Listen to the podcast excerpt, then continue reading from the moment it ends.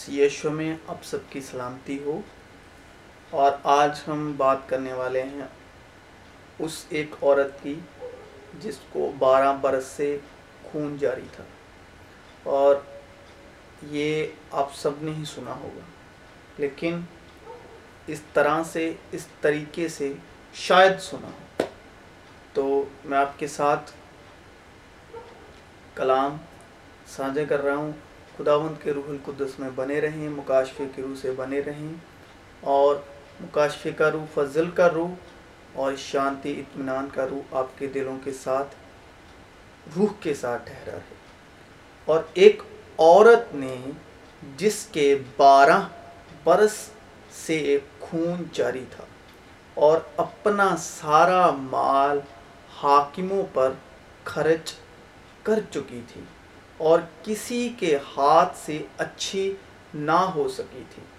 اس کے پیچھے آ کر اس کی پوشاک کا کنارہ چھوا اور اسی دم اس کا خون بہنا بند ہو گیا۔ اس پر یسو نے کہا، وہ کون ہے جس نے مجھے چھوا؟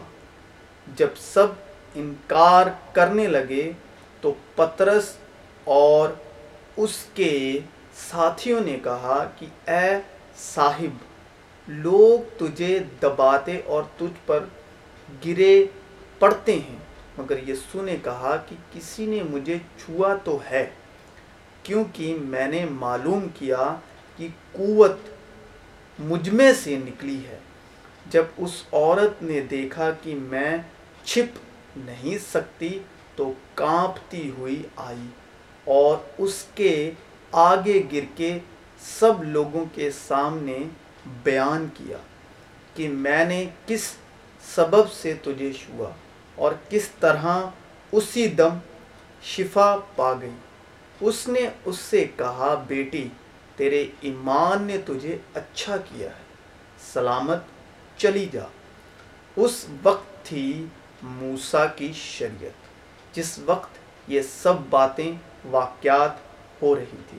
اور یسو مسیح سے پہلے وہ عورت موسا کی شریعت کے ادھین اس نے بارہ سال کس طرح زندگی گزاری، ایسی عورتوں کے ساتھ کس طرح، کس نظریے سے اس عورتوں کو دیکھا جاتا تھا، اور یہ کیا سہتی تھی، اور اپنی زندگی میں کس طرح کی مشکلوں کا بارہ سال اس عورت نے سامنا کیا۔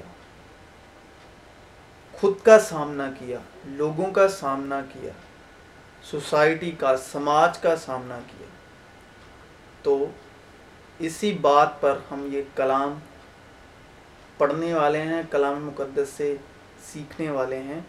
اور یسو نے اس ایک عورت کو ہی نجات نہیں دی، بلکہ اس ایک عورت کے وسیلے اس شریعت کی لانت کے ادھین جتنی بھی عورتیں، خون جاری کی شریعت کی لانت کے متحد تھی، سب عورت جات کو ہی آزاد کیا۔ تو یسو مسیح کے آنے سے پہلے اس عورت کے پرتی موسا کی شریعت کے متحد کس طرح کا نظریہ رکھا جاتا تھا۔ اور اگر کسی عورت کو ایسا جھڑیان ہو اسے حائض کا خون آئے تو وہ سات دن تک ناپاک رہے گی۔ اور جو کوئی اسے چھوئے، وہ شام تک ناپاک رہے گا۔ اور جس چیز پر وہ اپنی ناپاکی کی حالت میں سوئے، وہ چیز ناپاک ہوگی۔ اور جس چیز پر بیٹھے، وہ بھی ناپاک ہو جائے گی۔ اور جو کوئی اس کے بستر کو چھوئے، وہ اپنے کپڑے دھوئے۔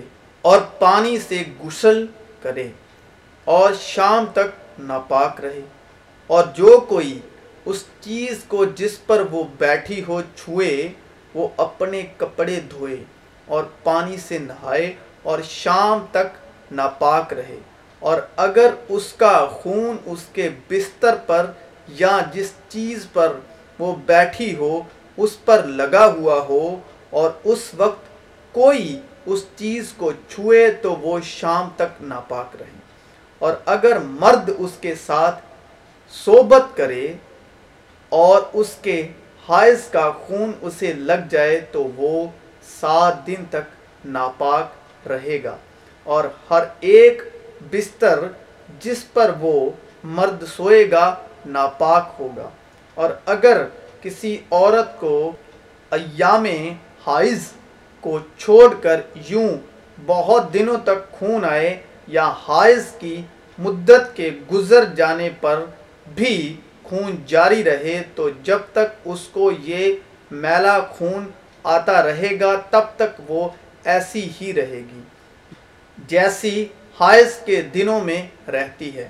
وہ ناپاک ہے اور اس جھڑیانے خون کے کل ایام میں جس جس بستر پر وہ سوئے گی، وہ حائض کے بستر کی طرح ناپاک ہوگا۔ اور جس جس چیز پر وہ بیٹھے گی، وہ چیز حائض کی، نجاست کی طرح ناپاک ہوگی۔ اور جو کوئی ان چیزوں کو چھوئے، وہ ناپاک ہوگا۔ وہ اپنے کپڑے دھوئے اور پانی سے غسل کرے اور شام تک ناپاک رہے۔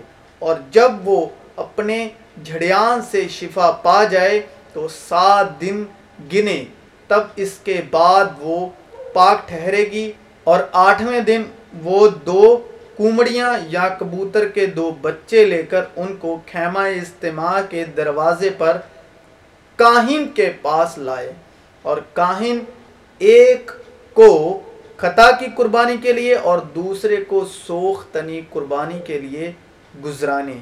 جو کاہن اس کے ناپاک خون کے جھڑیان کے لیے خداون کے حضور اس کی طرف سے کفارہ دے۔ اور جو خداون یسو نے قربانی دی، وہ سوخ تنی کی قربانی تھی۔ اس لیے کہ گناہ کا تم پر اختیار نہ ہوگا، کیونکہ تم شریعت کے متاحت نہیں، بلکہ فضل کے متاحت ہو۔ اس لیے کہ شریعت تو موسا کی معرفت دی گئی، مگر فضل اور سچائی یسو مسیح کی معرفت پہنچی۔ اس لیے اگر کوئی مسیح میں ہے تو وہ نیا مخلوق ہے، پرانی چیزیں جاتی رہیں، دیکھو وہ نہیں ہو گئی اور سب چیزیں خدا کی طرف سے ہیں، جس نے مسیح کے وسیلے سے اپنے ساتھ ہمارا میل ملاپ کر لیا اور میل ملاپ کی خدمت ہمارے سپرد کی۔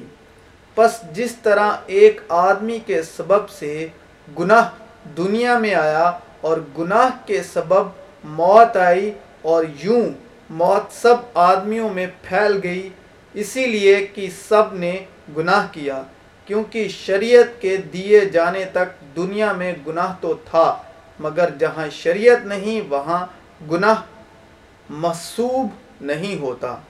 تاہم آدم سے لے کر موسا تک موت نے ان پر بھی بادشاہی کی، جنہوں نے اس آدمی کی نافرمانی کی طرح جو آنے والے کا مثل تھا، گناہ نہ کیا تھا۔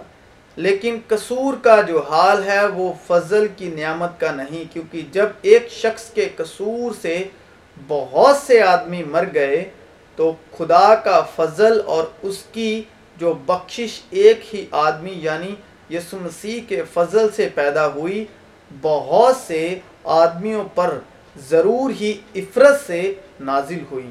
اور جیسا ایک شخص کے گناہ کرنے کا انجام ہوا، بخشش کا ویسا حال نہیں، کیونکہ ایک ہی کے سبب سے وہ فیصلہ ہوا، جس کا نتیجہ سزا کا حکم تھا۔